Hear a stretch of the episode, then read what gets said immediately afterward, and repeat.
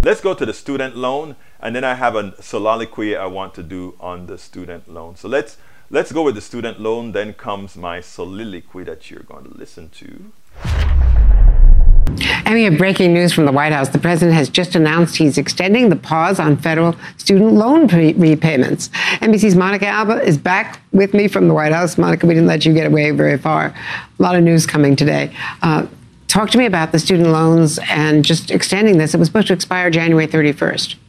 This is a really significant development, Andrea. When the president first came into office, he directed the payments be put on pause through August. Then later in the summer, they determined they were going to extend that again as Delta was surging to the end of January, as you point out. And now the president is saying an additional 90 days will go into effect for this pause. So this punts it all the way to May 1st, 2022. And of course, this is something that the administration had been under pressure to make a decision about given what we're seeing with the economy. And this affects more than 41 million Americans who really felt they wanted this breathing room to continue to figure out what the president and this administration may do overall when it comes to student loans. And it is something that the Department of Education is reviewing with borrowers to see if they're going to make some changes. Of course, there have been many advocates, many Democratic lawmakers even, who've asked the president to consider forgiving up to a certain amount of these loans, potentially $10,000, maybe more. Some have called, of course, for the entirety of it. So this just gives the president, the White House, and the Department of Education more time to figure that that out while people, again, take more time given, of course, all of the pressure and the unknowns of what the Omicron variant will mean for our uneven economic recovery, Andrea.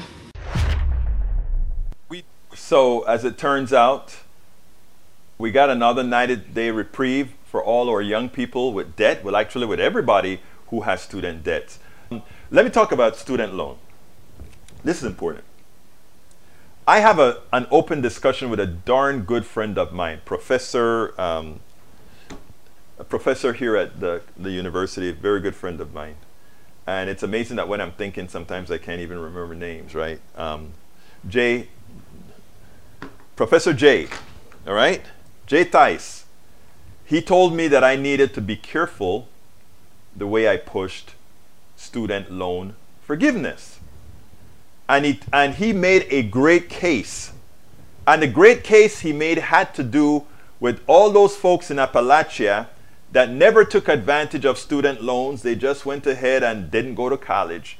And he spoke about all these people in these different parts of the countries who pretty much would not get the benefit of getting that break, that student loan break, and that the Republicans could use that as a hammer to say, look at these elitists on the coast giving themselves all these tax breaks for these kids who went to school.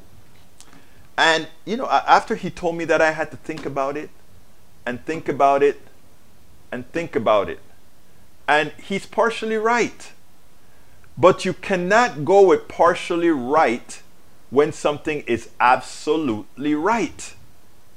We allowed all these governments, state governments, to give breaks to corporations we allowed all these state governments to cut their support for public state schools.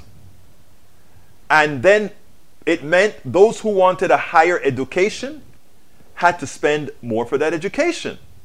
You can say, well, yeah, they're the ones who are going to benefit from the higher salaries from that education. True. So I want them to share a responsibility of that education.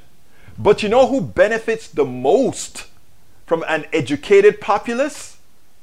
The plutocracy, the owners of Exxon, the owners of all these other things. Okay? They are the ones who benefit from educated an educated population. So they owe them they owe it to America to pay for those schools. Because remember, when, when they offloaded all of that into loans, they get you twice. Corporations lend you the money.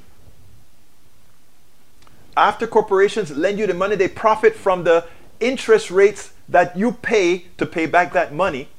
And then the corporations make money on your excess labor, meaning you go ahead and you work for corporation X, you design a parachute or you design an airfoil, you design a wing, and they make X amount of dollars on your design.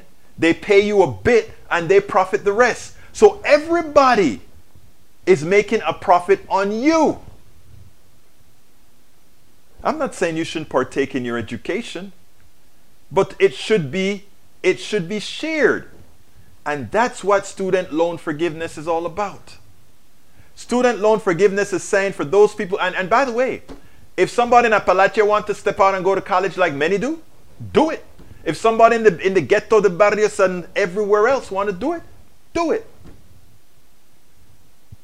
But it is important for us to understand how our economic system works so that when when we come and talk about we want to have loan forgiveness it doesn't look like when i wrote when i wrote the first part of this story and i put it on youtube as a video on youtube somebody said egberto you freeloader pay your damn bills yourself i don't want to pay your bills to which i replied to him is i am not in this fight for me my student loan was paid off 10 years after i got out of college every penny of it was paid off by me. Okay? So I'm not a freeloader. Most of this stuff that I'm doing is not, oh, I'm doing it for Egberto. It's not the case.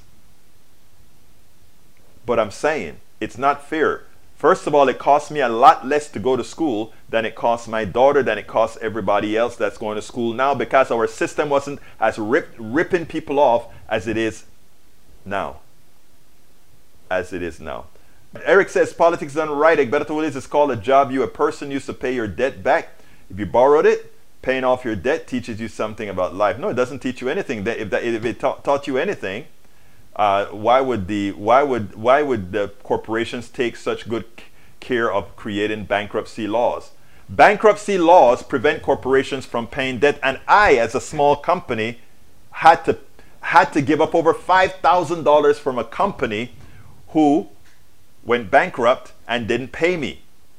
I want you guys to understand that. And corporations, they don't have a problem. There are corporations, they go bankrupt, they don't pay their bills, and they come back into existence without a problem we spend a lot of time deconstructing the news, trying to trying to parse it into a form that everybody can understand. We try to find those little nitpicks where uh, it goes, it flies above the fray, etc. If you really like these videos that we do, I want to ask a big favor. Please go ahead. Number one, subscribe to our channel, and number two, please join if you can. Thank you so kindly for watching. Keep watching. Please remember to share. We must populate the entire internet with our progressive message, a message that we know is what most Americans say that they want. So help us, please join.